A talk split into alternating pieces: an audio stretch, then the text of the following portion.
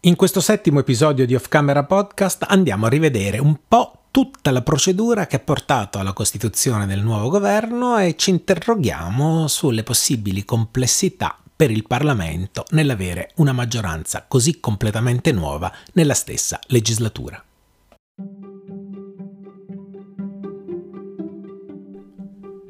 Io sono Ivan Scalfarotto, questo è Off Camera Podcast, il podcast che vi racconta quelle cose della vita della Camera dei Deputati che restano sempre fuori campo. La vita, le regole, il funzionamento della Camera come non ve li ha mai raccontati nessuno. Ma come nasce un nuovo governo? Ecco, mi piacerebbe parlarne insieme a voi, non soltanto commentando le fasi a cui abbiamo già assistito nel momento in cui registro questo episodio di Off Camera Podcast, ma anche cercando di anticipare quelle che saranno le conseguenze, quello che sarà l'impatto della nascita di un nuovo governo in una condizione abbastanza particolare. Ci troviamo infatti a legislatura già abbondantemente iniziata, è passato circa un anno e mezzo da quando la diciottesima legislatura è partita, e si forma un governo che ha una maggioranza maggioranza completamente opposta a quella precedente. È una condizione che non si verifica molto di frequente, anche se sicuramente è successo in passato, e che ha certamente degli effetti non soltanto sugli assetti politici della Camera e del Senato, ma credo che avrà delle ripercussioni anche proprio sulla macchina, sulle procedure, sugli assetti più organizzativi eh, delle assemblee parlamentari e in particolare delle commissioni. Ed è proprio su questo che vorrei, eh, come dire, concentrarmi concentrarmi e, e provare a identificare queste possibili aree di crisi, non prima naturalmente di aver fatto un attimo il punto della situazione per capire a che punto siamo con la nascita del governo Conte, con i poteri che ha acquisito e insomma capire dove siamo e dove stiamo andando. Innanzitutto, quando nasce un nuovo governo? Beh, un nuovo governo dal punto di vista fisiologico dovrebbe nascere soltanto o prevalentemente in caso di nuove elezioni. Quindi si conclude una legislatura, passano cinque anni, si va a votare, nasce un nuovo Parlamento che individua una nuova maggioranza e quindi quella maggioranza dà vita ad un governo. E tuttavia, soprattutto in Italia, sovente è capitato, anzi molto spesso è capitato, che durante la medesima legislatura più governi si siano succeduti appunto alla guida del paese e ora sappiamo che questo vale anche per la diciottesima legislatura.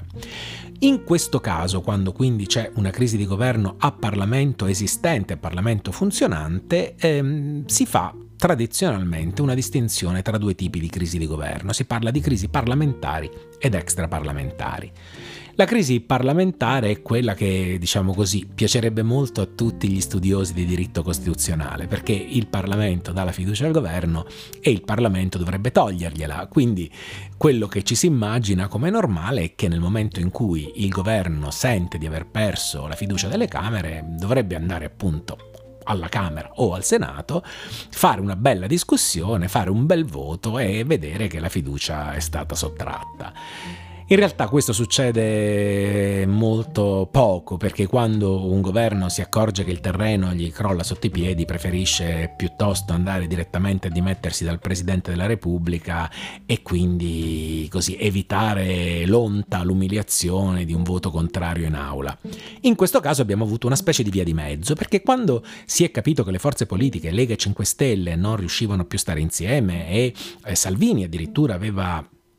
eh, annunciato una mozione di sfiducia, il Presidente del Consiglio Conte ha dichiarato di voler fare tutto sotto gli occhi del Paese e quindi di portare il dibattito all'interno del Parlamento. Quindi un dibattito c'è stato, oh, vi ricordate bene, il 20 di agosto, e eh, però a termine di quel dibattito, già quando il Presidente del Consiglio ha completato la lettura delle sue come dire, del suo discorso, eh, lo stesso Conte ha detto che al termine del dibattito e prima del voto sarebbe andato al Quirinale a rassegnare le sue dimissioni nelle mani del capo dello Stato. E quindi così è successo, abbiamo avuto in questo caso una crisi a metà strada tra quelle parlamentari e quella extraparlamentari, ma il fatto è che una volta che il Presidente del Consiglio sale al colle e rimette il suo mandato nelle mani del capo dello Stato, del Presidente della Repubblica, il governo di fatto è caduto e anche se la legislatura è ancora in corso, bisogna cominciare a lavorare per dare al Paese un nuovo governo o, se non ci si riesce, naturalmente, per tornare alle urne.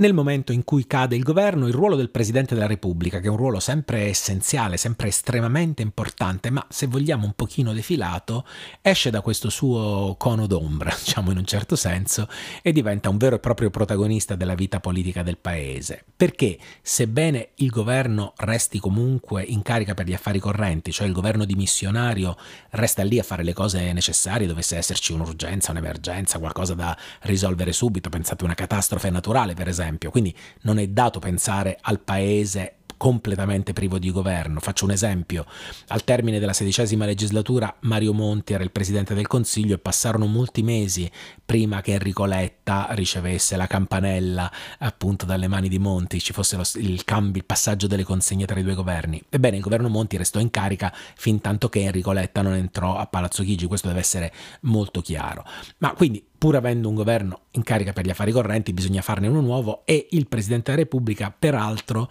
cercherà nel suo lavoro di capire se le Camere attuali, le Camere quindi che sono in carica, sono in grado di esprimere una nuova maggioranza. Chi chiede ricorso alle elezioni anticipate o tira il Presidente della Repubblica per la giacca chiedendogli di sciogliere le Camere anzitempo, eh, sa di dire qualcosa che è profondamente scorretto dal punto di vista costituzionale, perché la responsabilità del Presidente della Repubblica è esattamente quella di fare in modo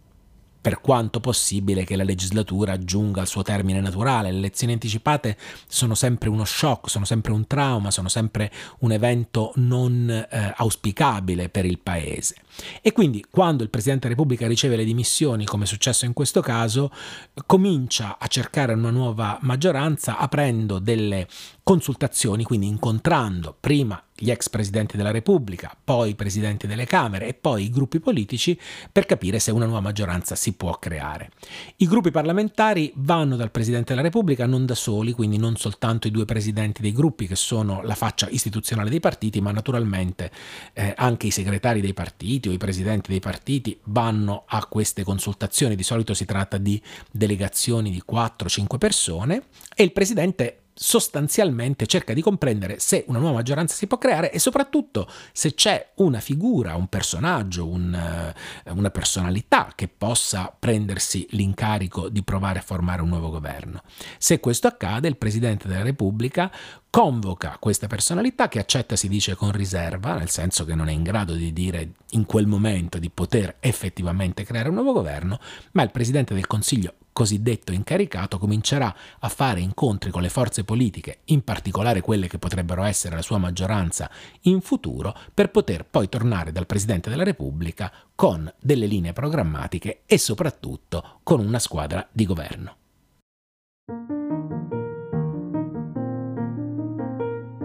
Il giorno in cui il presidente incaricato torna al Quirinale per scegliere la riserva è un giorno importante per il paese. Di lì a poco tutti sanno che si svolgerà questa breve ma molto significativa cerimonia della lettura della lista dei ministri che naturalmente attrae l'attenzione delle televisioni, di tutti noi cittadini, eh, che pone fine al toto ministri che impazza nei giorni precedenti. E quindi il presidente incaricato va al Quirinale naturalmente con eh, la conferma in tasca di una maggioranza che lo sosterrà, di un programma da svolgere e anche di una squadra. E tuttavia il foglietto che il presidente incaricato ha in tasca eh, non è una lista definitiva perché la Costituzione dice chiaramente che la nomina dei ministri spetta al Presidente della Repubblica su proposta del eh, Presidente del Consiglio. Si tratta di un potere duale che comporta che la valutazione del Presidente della Repubblica non sia soltanto formale, non è soltanto una ratifica, non è soltanto una presa d'atto, il Presidente della Repubblica può effettivamente eh, imporre lo stop a una designazione. Di questo si aveva notizia già in passato, ma recentemente, proprio quando è nato il governo Conte 1, ne abbiamo avuto conferma perché poi è stato reso pubblico, è diventato appunto di dominio pubblico il fatto che il Presidente Mattarella non abbia avallato la scelta di colui che era stato individuato come il potenziale ministro dell'economia appunto nel governo eh, Lega 5 Stelle e mh, mm, ricordiamo anche la reazione del Movimento 5 Stelle che chiese addirittura l'impeachment eh, per il Presidente della Repubblica o minacciò di chiedere l'impeachment evocando una sorta di attentato alla Costituzione come se il Presidente Mattarella fosse andato al di là delle sue prerogative. Così non era perché appunto la eh, lettera della Costituzione è molto chiara e gli interpreti sono tutti eh, concordi, così come la prassi ormai è assolutamente consolidata che il Presidente della Repubblica in quella fase conclude un po' quella fase di, mm, diciamo, quel ruolo di protagonista che ha dal momento in cui eh, si apre la crisi di governo e poi naturalmente passa al Presidente del Consiglio che leggerà la lista dei ministri e comincerà a eh, organizzare il giuramento perché poi il governo possa essere considerato definitivamente in carica.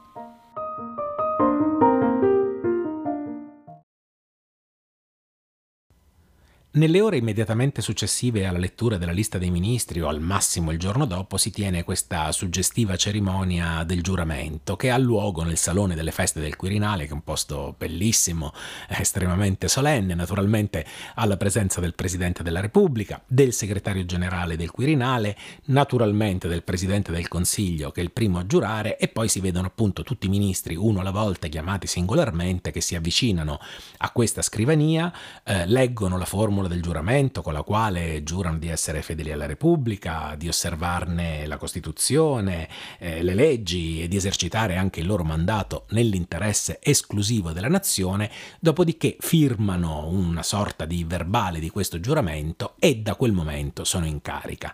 Lo dico perché è importante che abbiamo idea del fatto che il governo dal momento del giuramento e quindi anche prima di ottenere la fiducia delle Camere è pienamente in carica. Tant'è che di solito ehm, subito dopo il giuramento e quindi prima del voto di fiducia si tiene già il primo Consiglio dei Ministri che prende delle decisioni anche importanti, completamente diciamo così efficaci, perché quello a quel punto è il governo della Repubblica, fiducia o non fiducia. E che cosa succede in questo primo Consiglio dei Ministri? Innanzitutto viene eh, ratificata una nomina molto importante e si tiene il giuramento di questa figura che è quella del sottosegretario alla presidenza del Consiglio dei Ministri.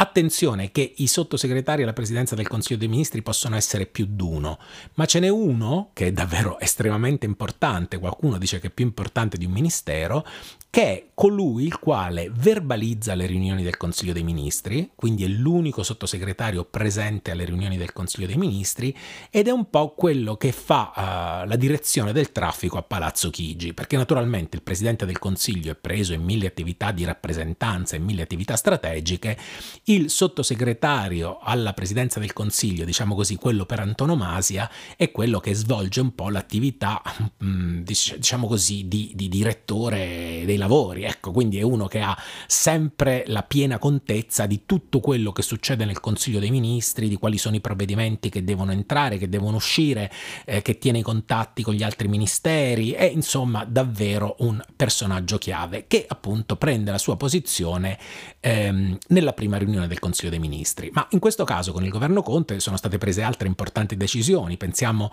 alla designazione di Paolo Gentiloni come commissario italiano nella futura Commissione europea, pensiamo all'impugnazione da parte del Ministro degli Affari regionali di una legge regionale del Friuli Venezia Giulia, eh, pensiamo al fatto che il Ministro dello Sviluppo Economico ha ehm, fatto deliberare dal Consiglio dei Ministri l'utilizzo del cosiddetto Golden Power in una serie di ehm, situazioni che hanno a che fare con il 5G. Quindi faccio questa lunga lista della spesa per spiegare che, che si tratta di un Consiglio dei Ministri totalmente operativo perché quello è il governo eh, completamente operativo.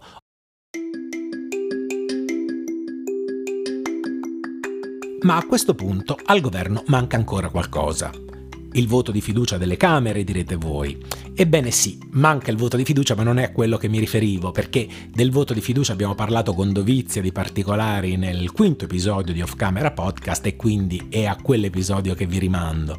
La cosa a cui mi riferivo adesso è il completamento della squadra di governo, perché è vero che il governo è fatto principalmente dai ministri che sono i responsabili politici dei propri dicasteri, ma è vero anche che il governo non sarebbe completo se non ci fossero anche i viceministri e i sottosegretari, che sono personaggi la cui funzione non sono sicurissimo sia conosciuta proprio da tutti e quindi vale la pena di fermarsi un attimo. Però prima di andare a spiegare cosa diavolo facciano viceministri e sottosegretari, lasciatemi anche sottolineare la differenza tra ministri con portafoglio e ministri senza portafoglio. Chi sono i ministri con portafoglio? Sono coloro che gestiscono e dirigono un ministero che ha un budget di spesa e sono i ministeri appunto della difesa, dell'istruzione, della salute, il ministero degli esteri, il ministero dell'economia e delle finanze, il ministero dello sviluppo economico e così via. Ma ci sono anche ministri detti senza portafoglio chi sono questi signori? Sono persone a cui viene data la responsabilità di taluni dipartimenti, quindi non ministeri, ma dipartimenti della Presidenza del Consiglio dei Ministri. Per intenderci, la Presidenza del Consiglio dei Ministri è un'entità estremamente complessa nel cui seno esistono una serie di dipartimenti che seguono delle materie estremamente interessanti, molto importanti, per esempio i giovani, le riforme costituzionali, la famiglia, le pari opportunità, eh, lo sport, la lotta alla droga, eccetera, eccetera. Questi dipartimenti normalmente sarebbero di responsabilità del Presidente del Consiglio dei Ministri, è lui il capo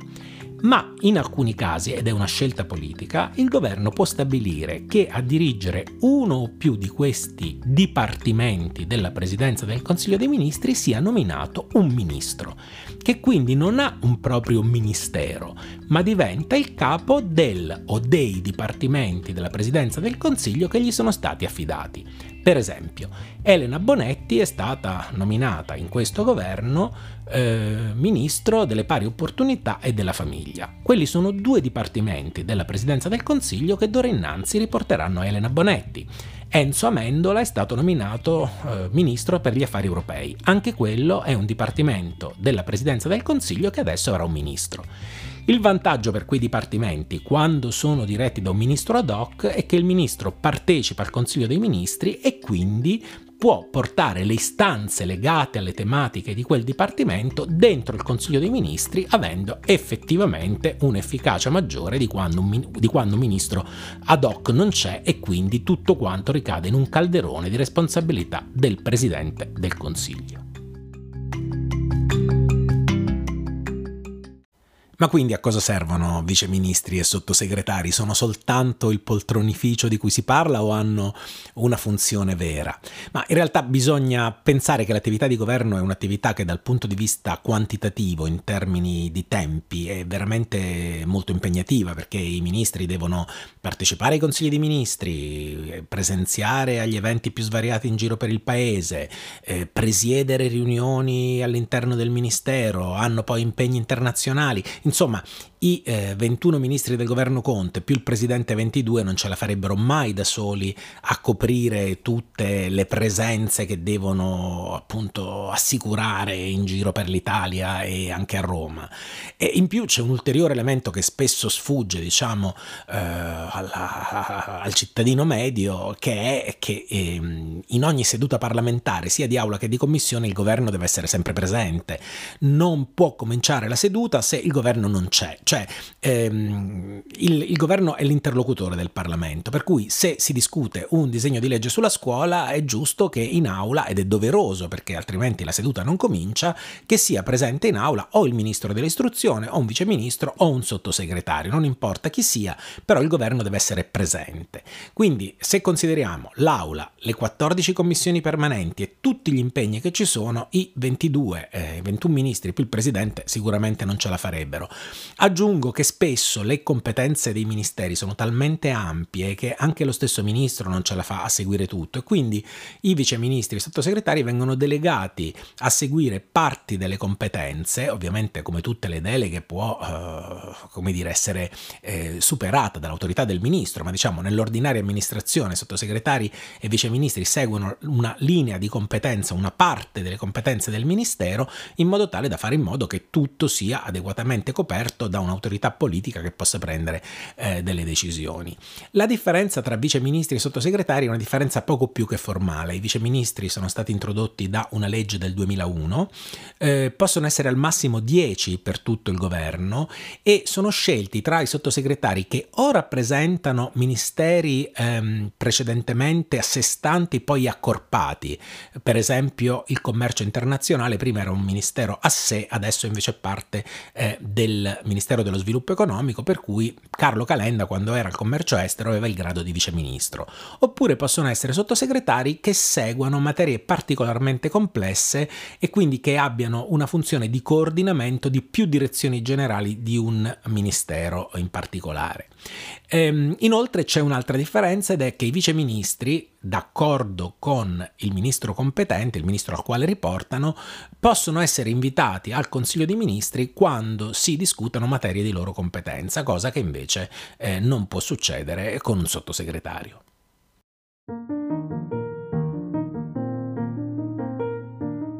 Una volta completata la squadra e ottenuta la fiducia delle Camere, il governo è pronto a partire. Però certo, avere un governo con una maggioranza così diversa rispetto al governo precedente nella stessa legislatura sicuramente provocherà qualche scossone dal punto di vista procedurale. E mi riferisco in particolare al tema dei presidenti delle commissioni. Ce lo siamo già detti nel secondo episodio di Off Camera Podcast, le commissioni sono dei luoghi cruciali, sono come delle mini camere che fanno tutto il lavoro preparatorio per ogni disegno di legge prima che arrivi in aula e il ruolo dei presidenti è davvero fondamentale. I presidenti fanno il calendario, i presidenti decidono sull'ammissibilità degli emendamenti, nominano i relatori delle leggi e i presidenti di commissione proprio per questo sono sempre espressione della maggioranza, tant'è che all'inizio della legislatura vengono eletti soltanto dopo che il governo si sia formato, proprio per sapere quali sono i partiti della maggioranza che devono esprimere i presidenti. Ora, i presidenti di commissione vengono rinnovati circa a metà legislatura, diciamo questo accadrà a settembre del 2020, e in questo momento molti presidenti di commissione sono espressione della Lega, che era partito di maggioranza. E penso per esempio al presidente della quinta commissione bilancio Claudio Borghi, eh, una commissione fondamentale perché deve certificare la copertura finanziaria di ogni disegno di legge che arriva in aula, senza il parere della quinta commissione non si va avanti. E certo avere un presidente come Borghi che ha già annunciato come i suoi colleghi di non avere nessuna intenzione di dimettersi eh, sarà sicuramente un problema, sarà un anno anno molto duro. Tant'è che eh, gran parte dei costituzionalisti, insomma gli studiosi di diritto parlamentare, si stanno interrogando su come superare un'eventuale situazione di stallo o di blocco che queste presidenze di opposizione potrebbe causare. E eh, alcuni si sono fatti venire in mente un lontano precedente di un tale onorevole Villari, che fu un signore che, essendo espressione della maggioranza dell'epoca, si fece eleggere presidente della commissione vigilanza RAI salvo poi passare all'opposizione rifiutandosi di dimettersi. In quel caso uh, tutta la commissione si dimise, o comunque tutta la maggioranza, facendo decadere la commissione, così che fu possibile ricostituire la commissione ed eleggere un nuovo presidente. Una soluzione naturalmente traumatica che io spero non si debba utilizzare in questo caso, spero che si trovino delle soluzioni politiche, soluzioni politiche e che prevalga la correttezza istituzionale. Però certo questa è l'indicazione di quali e quanti quesiti si possano porre quando avviene qualcosa, come in questo caso di così dirompente, come un cambio di maggioranza così radicale, così improvviso all'interno di una medesima legislatura. E con questo si conclude il settimo episodio di Off Camera Podcast, che è stato un po' uno speciale sulla formazione del governo. Io sono Ivan Scalfarotto e questo è Off Camera Podcast, il podcast che vi racconta la politica, soprattutto in quei dettagli che restano sempre un po' fuori campo. Off Camera significa fuori campo, quei particolari che sfuggono ai taccuini dei giornalisti o agli obiettivi delle macchine fotografiche. È um, un podcast che trovate su tutte le piattaforme, la vostra preferita va benissimo, ma vi ricordo che che alcune, come per esempio anchor.fm, vi danno anche la possibilità di registrare dei quesiti che potete mandarmi e a cui io poi rispondo durante appunto le registrazioni di questo podcast. Mi fermo qui perché siamo andati molto avanti con il tempo, vi do appuntamento al prossimo episodio e vi auguro buoni giorni a venire.